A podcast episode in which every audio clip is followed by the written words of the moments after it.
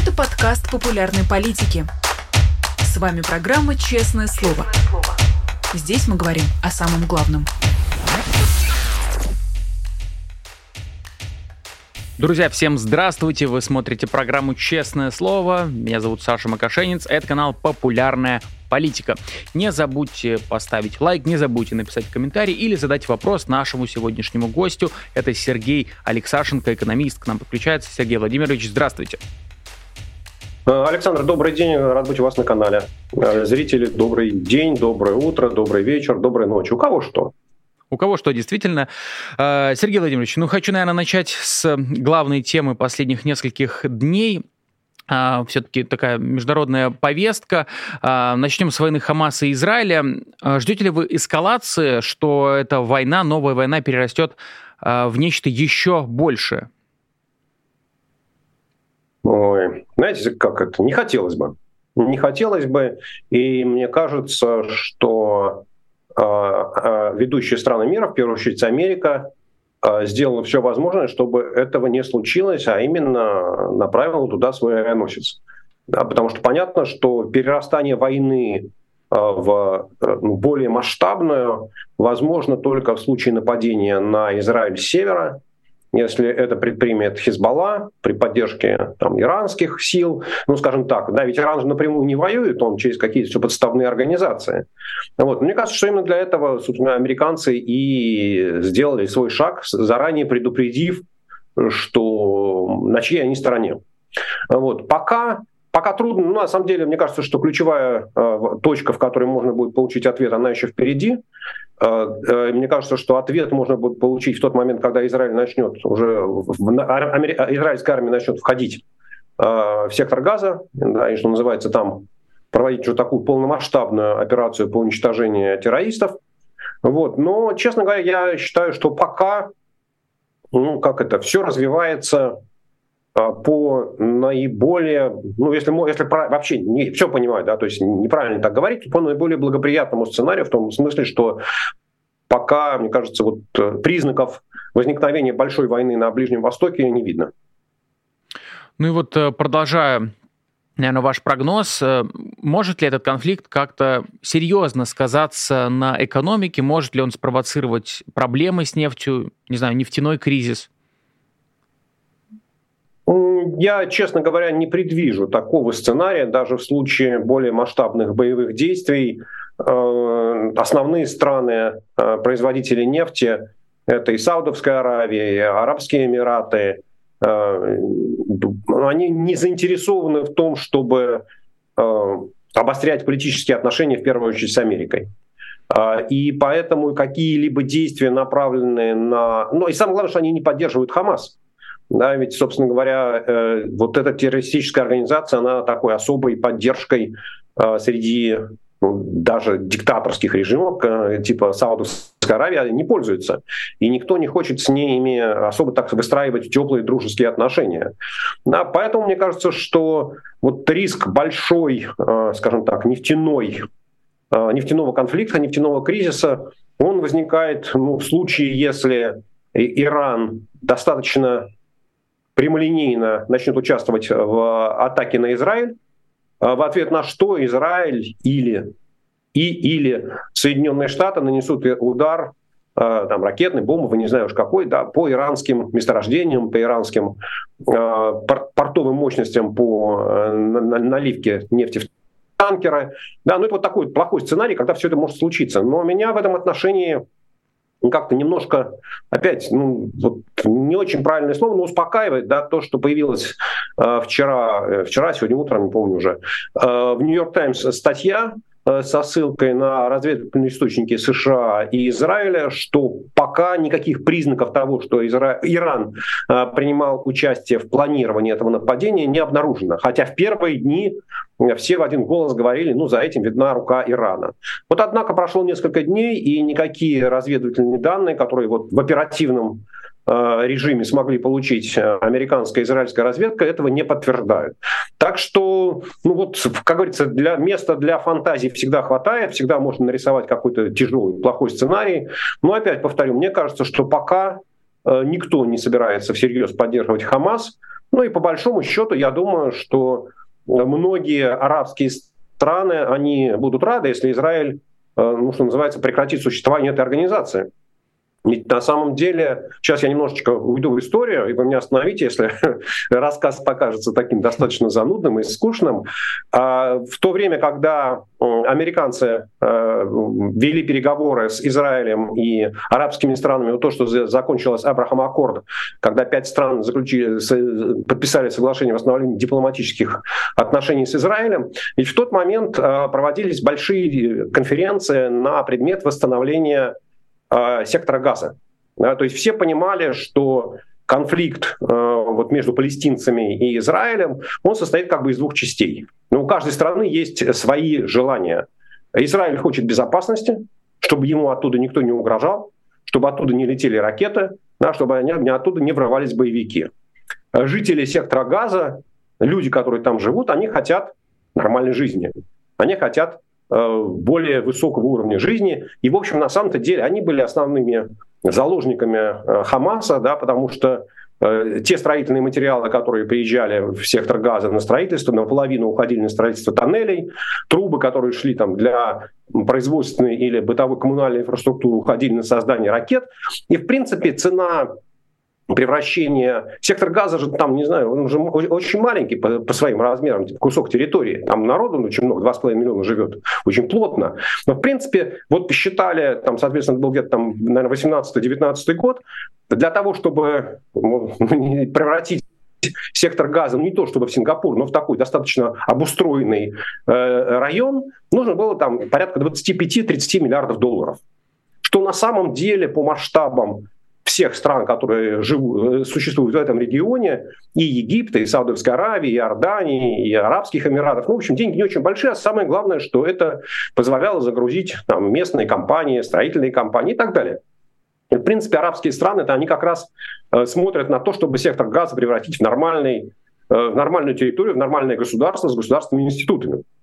И э, главным фактором, который остановил, собственно, вот эту реализацию этого большого инвестиционного проекта стало то, что все в один голос участники конференции, включая представителей арабских стран, сказали, что мы не можем этого сделать, потому что нет политических гарантий, да, то есть политической стабильности государственных структур, безопасности на этой территории не существует. Да. То есть, в принципе, Хамас является той организацией, которая препятствует реализации там, мечты палестинцев о там, хорошем э, более высоком уровне жизни, о достойной жизни.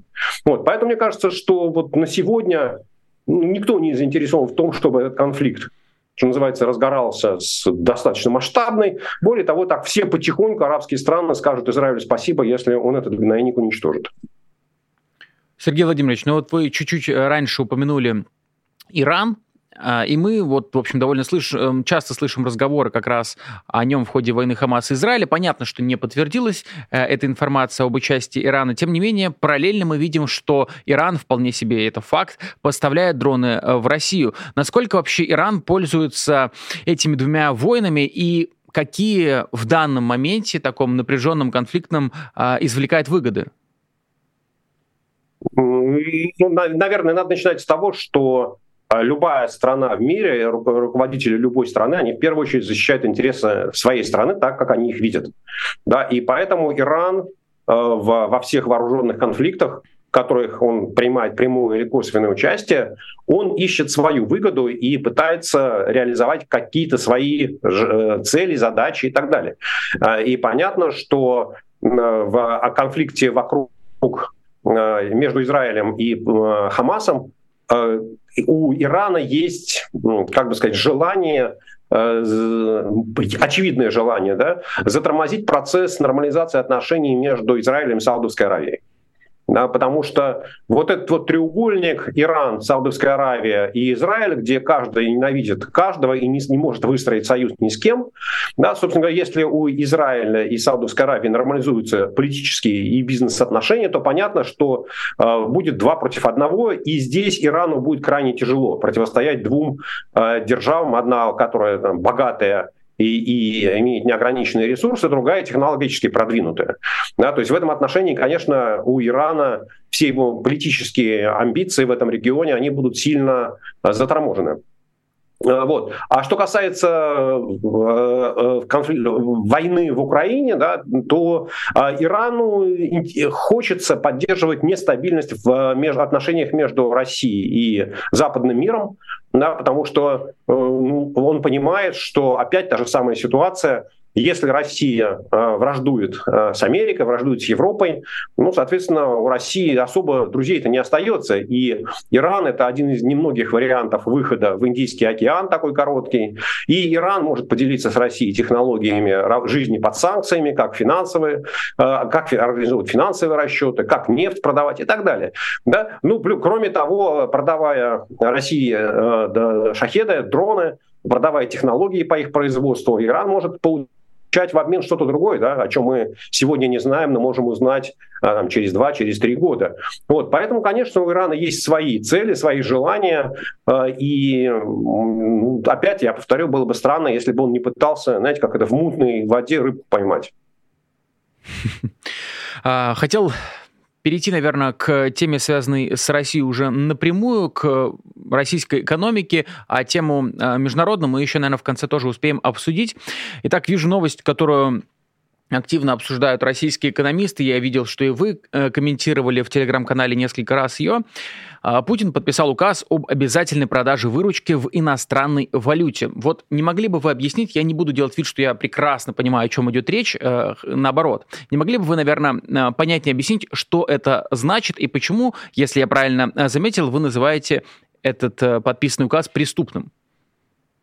Незаконным. Ну, я его называю не, не, не, незаконным, давайте так, не преступным, а незаконным, потому что он э, ну, вводит новые правила в российскую экономическую действительность, э, то есть он заставляет компании, неважно какими они являются, с государственным участием, без государственного участия, составлять какие-то планы, графики по продаже и покупке валюты, отдавать их в государственные структуры, да, хотя это является коммерческой тайной.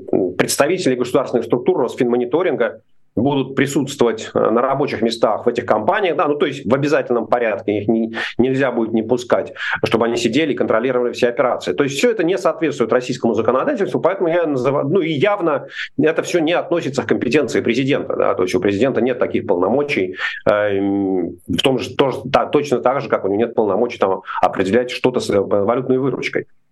Вот. Но мне кажется, что Э, вот если отойти, ну, собственно, после, знаете, как а, потерявший голову по волосам не плачут, да, и после того, как Путин развязал агрессивную войну, уже говорить о том, что он в очередной раз совершает какие-то действия, не основанные на законе, не основанные на Конституции, ну, наверное, уже так достаточно бессмысленно. Он уже столько совершил а, за эти полтора года, что, в общем, ну, не знаю, там, на десяток судебных процессов хватит, да, и, в общем, с особо тяжкими последствиями. Вот. Но мне кажется, что гораздо более важным Э, как бы в, в этом указе да, являются две вещи. Первое – это то, что а, э, введение новых ограничений, э, нового регулирования в отношении валютного рынка лишний раз говорит о том, что Кремль очень сильно нервничает из-за курса доллара. Это и психологически отметка 100 рублей, и понимание того, что дорогой доллар удорожает импорт и разгоняет инфляцию а через полгода, уже меньше даже, да, на президентские выборы, на которых Путин должен получить свои 80% поддержки, такого одобряемся всенародного, ну и портить людям настроение, потому что ну вот россияне, они готовы там все что угодно не видеть, но рост цен, э, растущие расходы на покупку самых базовых продуктов, питания, одежды, э, их, не, ну, их видят все каждый день, э, и инфляция остается самой главной экономической проблемой, и вообще самой главной проблемой для россиян по всем опросам. Да, то есть все остальные проблемы с большим, с большим отставанием идут дальше вниз по списку. Вот. И это первая часть вопроса. А вторая часть, э, мне кажется, что вторая тема, на которой нужно говорить, это то, что э, Кремль, ну, я бы сказал так, да, что сделал огромный шаг э, в сторону восстановления ну, такой даже не ранне, ранне российской, да, там, постсоветской системы валютного регулирования, а уже прямо непосредственно в сторону советской системы, единого валютного плана, когда вся валютная выручка в страну приходила, в Советский Союз приходила через Внешэкономбанк, да, и э, люди, сидевшие в госплане, специальный отдел регулировал, да, распределял валюту между теми организациями, потребителями, компаниями, предприятиями, да, министерствами, ведомствами, кто, кто мог что-то на эту валюту купить. И конкретно говорили, что можно купить и в каких количествах.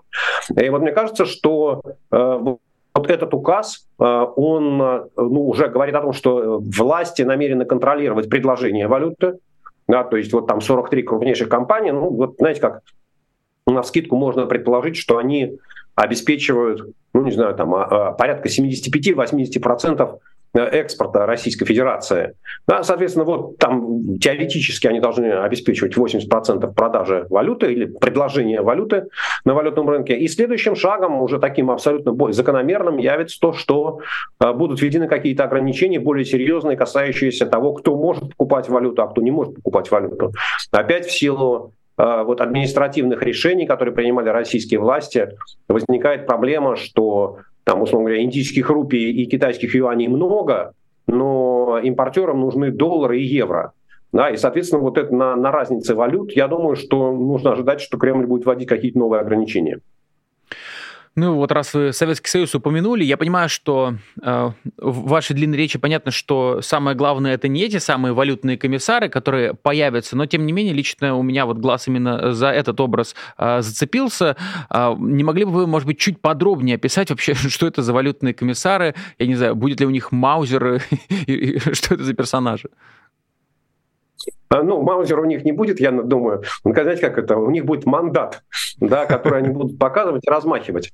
Но на самом деле надо сказать, э, что Росфинмониторинг – это организация, про которую мы не очень часто говорим, э, не очень часто видна ее деятельность, но по большому счету это такой большой брат э, в российской государственной структуре, который отслеживает денежные переводы больших объемов, ну, большой объем это 10 тысяч долларов и выше. Да, то есть банки уже давно в обязательном порядке должны сообщать в Росфинмониторинг о всех денежных переводах на сумму, э, неважно в какой валюте, на сумму 10 тысяч долларов и выше. А, вот. И, соответственно, э, сама по себе эта организация, она не обладает никакими функциями правоохранительной, да, то есть она не может возбуждать уголовные дела, но там сидят люди, которые отслеживают финансовые потоки, и э, Путин считает, что эти люди смогут разобраться в хитросплетениях современного валютного рынка, на международного валютного рынка, финансового рынка, э, и что они будут вытрясать из экспортеров выручку, чтобы они приводили ее из-за границы в Россию и в России отправляли на валютную биржу, продавали.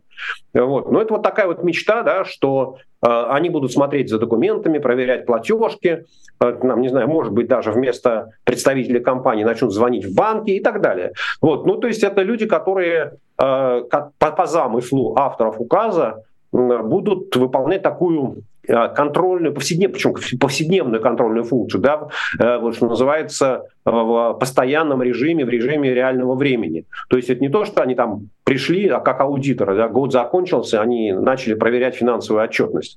Нет, они будут сидеть и, вот что называется, отгрузил партию нефти, отгрузил партию никеля, покажи платежные документы. А что там у тебя в контракте написано? Отсрочка 90 дней. А почему 90 дней, когда там неделю назад у тебя был контракт с отсрочкой на 30 дней? А ну-ка давай меняю условия. А вот прошло 30 дней, почему к тебе валюта не пришла? А в каком банке она застряла? И вот, вот, вот такая вот, знаете, вот реально ручное управление каждой отдельной транзакцией, да, вот каждым отдельным платежом, который российские компании должны получать за экспорт своих товаров.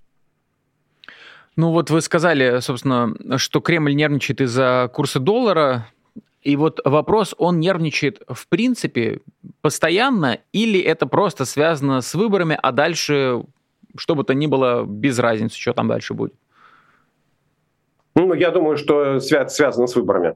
Да, потому что, ну, как бы мы к ним ни относились, да, там, оценивая их моральные качества, человеческие качества. Но все-таки люди, работающие в экономическом блоке правительства, они достаточно квалифицированные, они, наверное, в состоянии объяснить э, и Путину, и его окружению, что в долгосрочной перспективе, ну, долгосрочно, там, дольше, после 17 марта, никаких шансов на стабилизацию курса рубля не существует.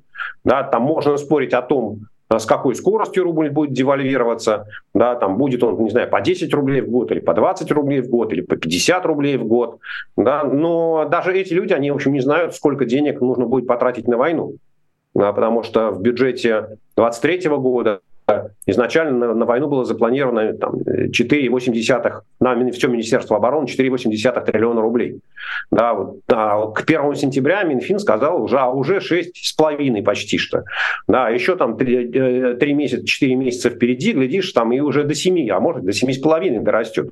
Да, понятно, что чем больше э, денег Путин тратит на производство пушек, тем больше денег попадает в экономику, и тем выше вот тот самый спрос да, на товары, которых больше не становится, а, соответственно, российская экономика ну, там, что бы про нее не говорил Путин, что она восстановилась, что она достигла до кризисного уровня, она не в состоянии произвести больше, там, ну, в значительно больших объемах ни мебели, ни одежды, ни продуктов питания, не уже говоря что там автомобилях.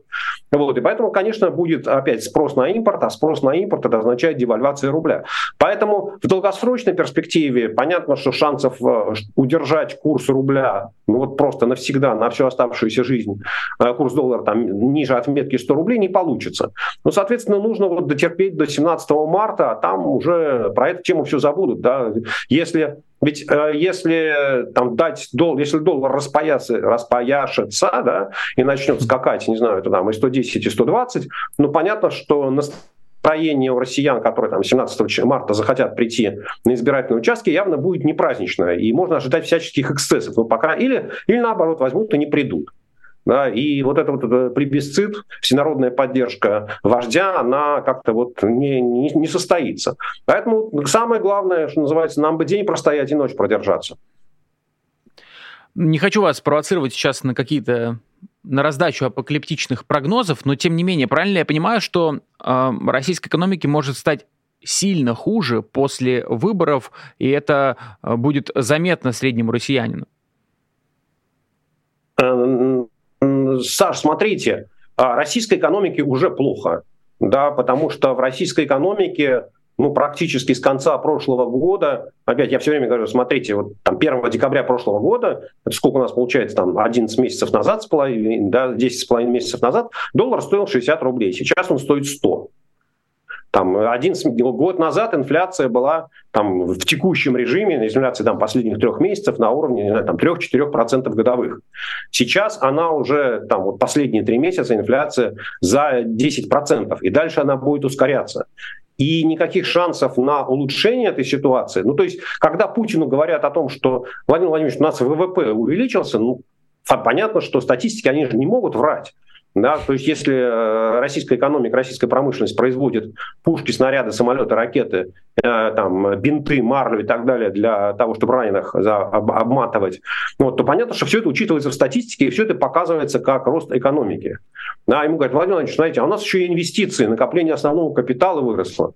Да, но по статистической методологии с недавнего времени закупки вооружения это является накопление основного капитала. То есть это не просто рост ВВП, это еще и как якобы инвестиции в российскую экономику.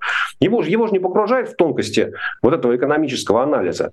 Э, его непонятно, что его это не сильно волнует. Его волнует там успехи российской армии э, и там есть или нет деньги в бюджете вот, которые можно потратить на войну. А то, что российская экономика, она ну, с каждым месяцем ее состояние ухудшается, ну, безусловно, потому что денег на войну тратится все больше и больше и больше. Вот я уже говорил, там, в этом году ну, Минфин сказал, что 6,5, может быть, 7,5, на следующий год это уже 11,5 триллионов, то есть полтора раза вырастают расходы вот на производство тех самых пушек.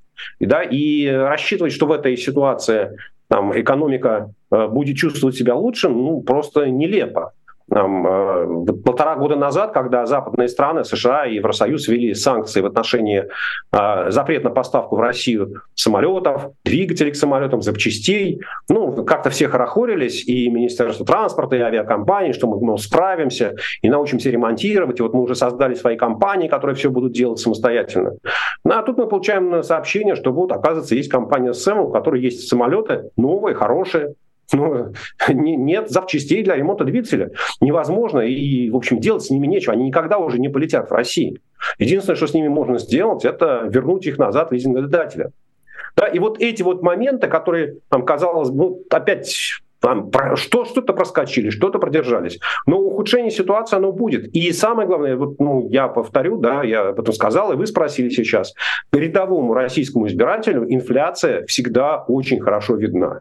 И я, ну, сейчас трудно там прогнозировать, скажем так, на период дальше не знаю, там, весны следующего года, но то, что инфляция будет разгоняться, и вот в таком в текущем режиме она может выйти на 12 на 15 процентов в начале следующего года, ну, в общем-то, мне кажется, что уже достаточно гарантированно. Вот, поэтому, конечно, конечно, все это увидят, и а, объяснить людям, россиянам, что в экономике все хорошо, все в порядке. Даже дело не в том, что курс доллара, да, в конце концов ну, большое количество россиян, их там больше 60%, а курс доллара совершенно не волнует. Да, потому что они считают, что э, у них жизненный уровень настолько низок, что за границу они не ездят, а импортные товары они не покупают объяснить им, что, ребята, конечно, вы покупаете российские товары российского производства, но если импортных товаров нет, то российские тоже дорожают. Или импортные дорожают, российские тоже дорожают. Но это уже вот такая, знаете, слишком сложная причинно-следственная связь, и там в голову россиянам сама эта мысль по себе прийти не может. А в, с телевизора, из телевизора про это не говорят. Но то, что ценники постоянно меняются. То, что на, те же самые, на ту же самую корзину продуктовую, продовольственную, с которой, которую ходишь в магазин, цены растут, это россияне видят и очень хорошо. И дальше ситуация будет только хуже. Ну вот я как раз хочу у наших зрителей из России, которые сейчас тоже нас в онлайне смотрят и в записи в том числе, можете в комментариях написать, насколько ощущаете на своей жизни рост инфляции. Ну и хочу вам политический вопрос задать. В лишний раз нашим зрителям порекомендую вашу книгу «Контрреволюция». И вот в частности, там, среди прочего, очень подробно описано, как менялось выборное законодательство из от выборов к выборам, постоянно оно менялось. Мы это знаем, уже э, приучены к тому, что российская власть постоянно меняет правила игры.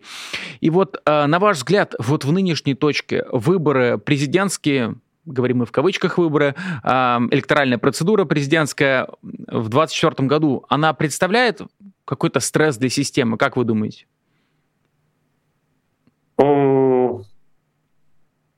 Любые, любые события, которые невозможно предсказать, они для системы являются стрессом.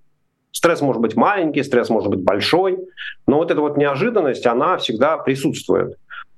А понятно, что никаких выборов в России не будет, э, что назвать э, там, процедуру 17 марта честными, справедливыми выборами можно ну, находясь только либо в состоянии сильного подпития, либо будучи человеком душевно больным. А вот, но тем не менее для системы это не очень важно.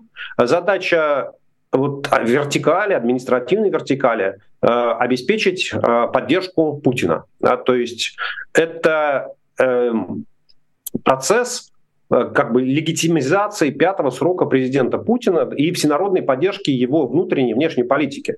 Ведь на самом деле э, там, э, в 36, 1936 году и в 1938 году в гитлеровской Германии тоже проходили референдумы, да, на которые выносился, с одной стороны, вопрос э, об аншлюсе Австрии в 1938 году, а в 1936 году об оккупации э, Рура. Э, и в том и в другом случае э, к этому делу э, приплетались э, выборы в Рейхстаг, в парламент. Да, и каждый раз гитлеровская партия получала там, 99 с лишним процентов голосов. Да, и понятно, что вот, ну, там 99, конечно, Кремлю не хочется, да, слишком нехорошие ассоциации будут возникать, но то, что Путин, задача стоит там, Путину получить большое количество голосов и в процентном, и в абсолютном выражении, ну то есть там в количестве россиян, которые э, за него э, проголосуют, ну, его фамилию отметят в бюллетене, конечно, такая задача стоит. А, и хотя, ну, казалось бы, вот, ну, то есть э, то, то, что, то, что там Путину насчитают больше всех, в этом нет ни у кого сомнений. Да? И, соответственно, и примерно можно спорить там только о том, сколько он получит, не знаю, там 75 или 85 процентов голосов, да, и сколько, э, какая явка будет на избирательном участке, сколько в конце концов нарисуют. Но я думаю, что у кремлевской администрации и, соответственно, у всех губернаторов, у них есть какая-то своя задача, ну, условно говоря, там 80 э, на 80, да, там 80 процентов явки, 80 процентов поддержки Путина, там 64% получается от численного состава избирателей. Ну, что-то многовато получается. Ну, хорошо, ну, давайте там 80 на 70, то есть 55%. То есть абсолютно больше половины избирательного списка, из списка избирателей должны проголосовать за Путина. Ну, какая-то вот примерно такая цель. И, конечно, э, если это будет достигнуто, ну, значит, система прошла эту точку вот такую вот потен, потенциальной потенциальных неприятностей достаточно спокойным. Если будет там 49.9, ну, в общем, наверное, тоже ничего, да. А если Путина там из-за инфляции кто-то не придет, там, не знаю, там, какие-то избирательные стратегии, не знаю, ну, там, не знаю, ФБК что-то придумает, КАЦ что-то придумает, не знаю, кто еще там какие-то... Ну, короче говоря, вот наберет Путин 45%, то, конечно, для системы это будет стрессом. Да, вот в такой ситуации э, это будет очевидно то, что э, Путин уже не пользуется поддержкой. Да, то, что Путин, ну не то, чтобы там люди готовы восставать и его сносить, да, брать на, на вилы, вот, но как-то страна от него устала. Да, поэтому вот это, конечно, этот момент он присутствует, и с этим связана нервозность, в том числе и в отношении валютного курса, и в том числе в отношении инфляции. А на ваш взгляд, насколько вероятно, что допустят какого-никакого, но антивоенного кандидата? Ну, я считаю, что невероятно. Потому что э, если допустить кандидата с э, ярко выраженной э, не антивоенной позиции, ну, он должен об этом как-то будет заявлять, а как только он заявит, так тут же возникнет вопрос, а почему его не привлекают по статье о дискредитации? да, или там, условно говоря, Иван, кандидату Иванову можно это говорить, а мне повторять слова кандидата Иванова нельзя, и даже их, что называется, репостить не получится, да, потому что за это можно лет пять получить. Вот, я думаю, что это Путину не нужно, и Путину нужно продемонстрировать, что все кандидаты, идущие на выборы, которые будут в бюллетене, э, в принципе, поддерживают вот эту, э, как сказать, справедливую войну по переустройству мира. Между тем, хотел еще обсудить с вами тему, связанную э, с уехавшими и приезжающими. Мы знаем и наблюдаем за тем, что Песков, а потом и Владимир Путин к этому подключился, э, все чаще стали там говорить о том, что приезжайте, мы только рады, в конце концов, вы граждане России, у вас есть права. А потом выступает какой-нибудь Володин, вот на днях он это сделал, а, и заявляет, что те, кто уехал и поддержал Украину, вернутся, но только в Магадан. И у меня отсюда такой вопрос вообще, как вы думаете, с чем связана такая шизофрения? И кому, кому верить в этом вопросе? Ну, мне кажется, шизофрении нет, потому что ну, давайте э, говорить честно, да, что из, э, ну, условно говоря, тех 700-800 тысяч россиян, которые уехали э, после начала войны, после второй российской агрессии, начала российской агрессии в Украину, далеко не все занимают такие ну, отчетливо антивоенные позиции. Особенно та волна, которая была в сентябре, в октябре 2022 года, когда было объявлено о всеобщей мобилизации. Многие люди просто уезжали из страха быть э, признанным в армию, попасть на фронт, быть убитым.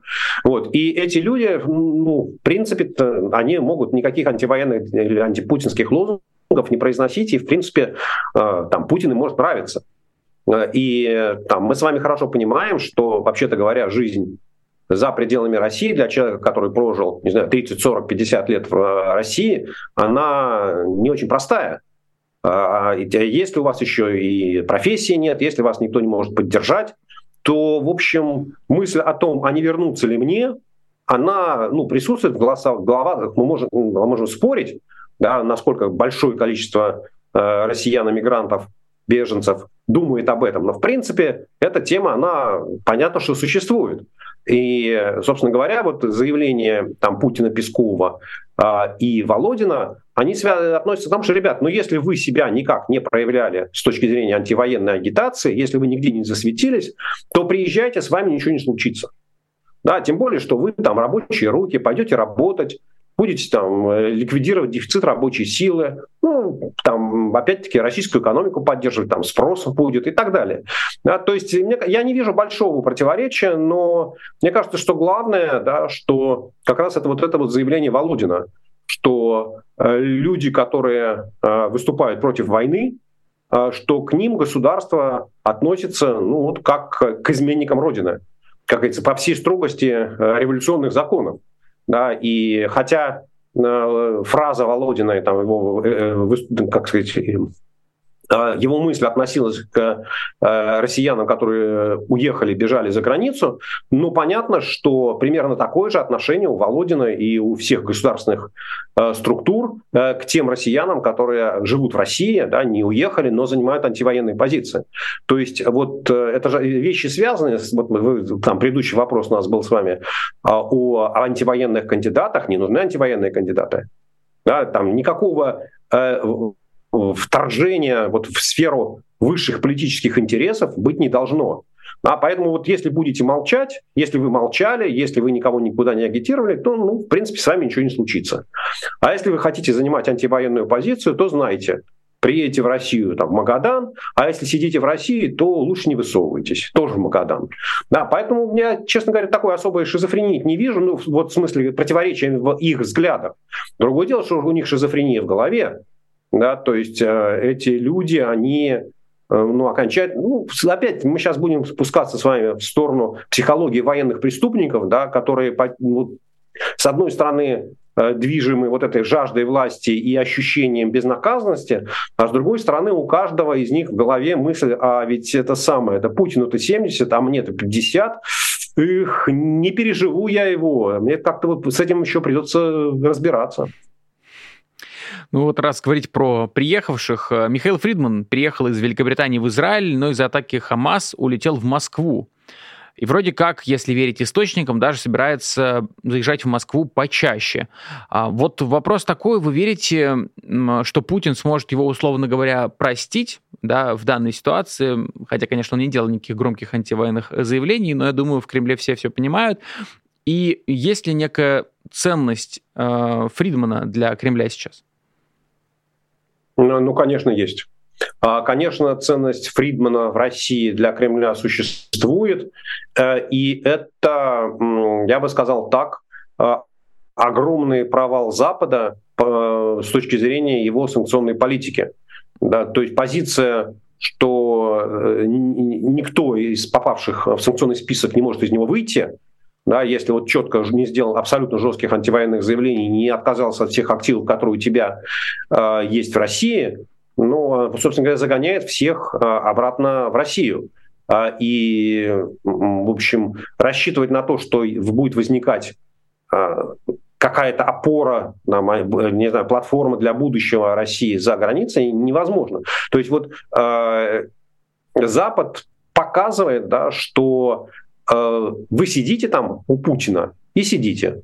Да, и что бы вы ни делали, да, молчите вы, не молчите, там, помогаете вы Украине, как Фридман, или не помогаете, забрала, забрала у вас Украина активы, как у Фридмана, или не забрала, э, вы сидите и не высовываетесь. Вы, мы к вам относимся ну, вот по всей строгости.